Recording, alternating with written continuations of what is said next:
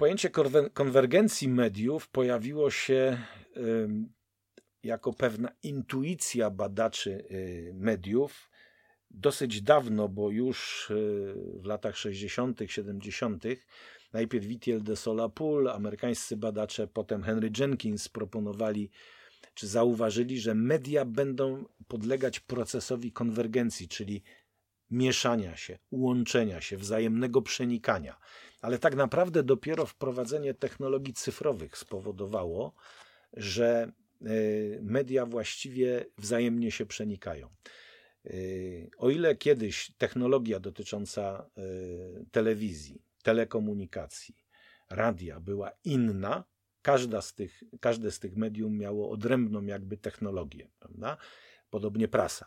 W tej chwili tak naprawdę podstawowym interfejsem, jak mawia Lewmanowicz, człowiek kultura, podstawowym łącznikiem człowiek kultura jest komputer. Jest, są techniki, technologie cyfrowe, prawda? Czyli y, w postaci algorytmicznego zapisów wszystkiego tak naprawdę, który da się przetwarzać, przenosić, przerabiać, prawda, y, modernizować, y, zmieniać. Te wszystkie technologie stare rozwijające się powodują, y, że y, zmienia się charakter też funkcjonowania mediów. To już y, Ryszard Kapuściński zauważał wiele lat temu, że brakuje, że jakby ginie postać takiego klasycznego dziennikarza, który sam zdobywa informacje i, w, i opisuje to, co widział, to, co przeżył. Na rzecz media workera, który raczej kompozytuje w tej chwili z wielu elementów to, co zdobędzie y, w sieci, portalach społecznościowych, y, w archiwach, prawda?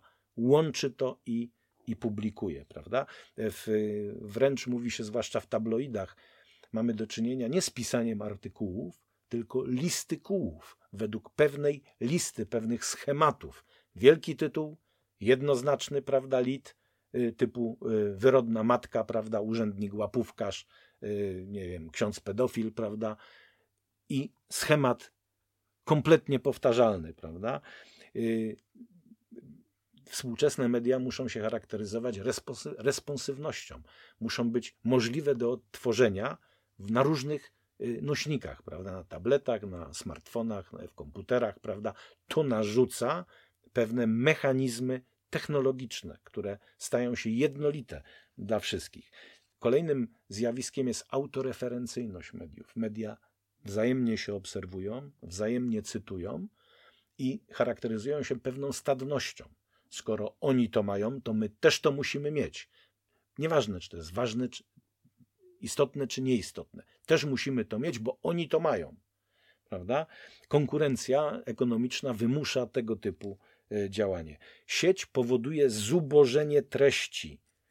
Miesza się autorskie, profesjonalne z amatorskim. Prawda? E, stają się równoprawne w sieci, a nie powinno tak być. E, przekazy amatorskie no, nie mają tej struktury prawda, narracyjnej, nie mają weryfikacji często, nie mają struktury informacyjnej. Liczy się tak naprawdę tylko klikalność, rola clickbaitów, prawda, takiej emocjonalizacji treści. E, skutki komercjalizacja prywatności. Mało kto się nad tym zastanawia.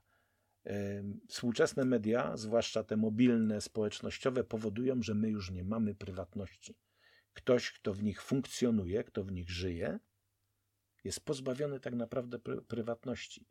Facebook, Twitter wie o nas wszystko. Wszystko.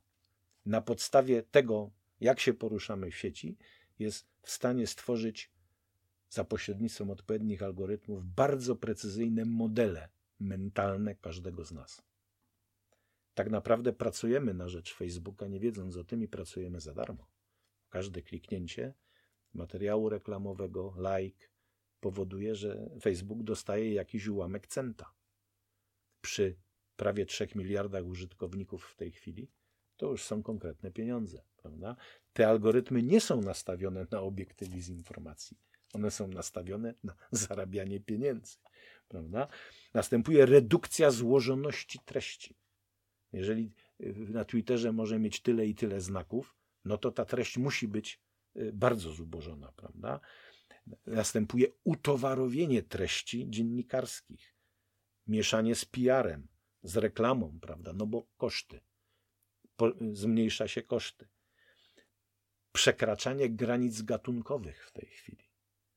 Kiedyś bardzo gazety tradycyjne, zwłaszcza tygodniki, bardzo precyzyjnie definiują, co jest informacją, co jest felietonem, co jest reportażem, co jest artykułem, prawda, co jest szkicem.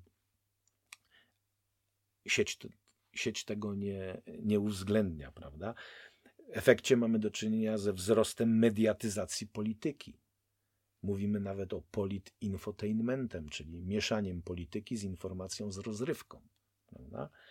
Y, narracyjność dominuje nad informacyjnością. Trzeba zbudować ładną narrację, ładną historię, narzucić naszą interpretację, a nie informować o faktach. Poziom dziennikarstwa niestety siada, w związku z czym y, młodym reporterom łatwiej jest, niech mi pan coś powie, ja sobie wytnę. W związku z czym polityk narzuca interpretację faktu, a dziennikarz już nie, nie dotyka faktu, nie weryfikuje, tylko publikuje, cytuje, jakby zrzucając też odpowiedzialność na polityka, cytuje, prawda? No i wreszcie natychmiastowość i dostępność treści w sieci amatorskich, profesjonalnych powoduje, że te teksty są obarczone brakiem e, struktury i namysłu. To są główne mankamenty współczesnych mediów, które niestety e, można tylko obwinić za to technologie cyfrowe. Panie doktorze, na zakończenie mam pytanie. Proszę mi powiedzieć, jak pan myśli, czy podcast wyprze radio? Podcast może wspomóc. Na razie nie zanosi się na to, żeby szybko nastąpiła digitalizacja radia. O ile szybko nastąpiła digitalizacja telewizji i mamy w tej chwili naziemny rozsiew cyfrowy. W zasadzie w 100% już w tej chwili nie ma analogowego w ogóle, a w przyszłym roku wejdzie nowy standard telewizji cyfrowej. To w przypadku radia idzie to bardzo, bardzo opornie. No, na przykład trudno sobie wyobrazić y, wymianę na przykład odbiorników w samochodach zabudowanych, prawda, które odbierają analogowo. No i gdyby zlikwidować całkowicie nadawanie analogowe radiowe, no to opór tu jest duży, prawda? Poza tym ludzie też nie widzą sensu y, radia cyfrowego, skoro y, tutaj nie ma wielkich różnic jakości, tak jak jakość rozsiewu cyfrowego była wyraźnie lepsza jest i będzie jeszcze lepsza niż analogowego, to w przypadku radia tej różnicy tak nie widać. W takim razie ten przekaz cyfrowy nie jest nawet dla wojska ciekawy? Przekaz cyfrowy, na przykład satelitarny, jest dużo bardziej podatny na zakłócenia niż analogowy, niż naziemny. Nie wiem, nie, nie jestem specjalistą od wojskowości. Tu problem jest przede wszystkim z udostępnieniem częstotliwości. Tak samo wiąże się to z 5G, prawda? Tutaj są raczej obawy, że y, nadmierna cyfryzacja może spowodować możliwość hakowania włamu, włamu cyfrowego, prawda?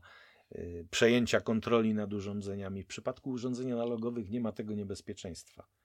Y, y, podobno do dzisiaj słynne amerykańskie rakiety nuklearne odstraszające Minuteman, czy Karzełek, kolejne wersje są sterowane dyskietkami, bo tego się nie da schakować. Dziękuję za spotkanie i zapraszam za tydzień do wysłuchania kolejnego podcastu.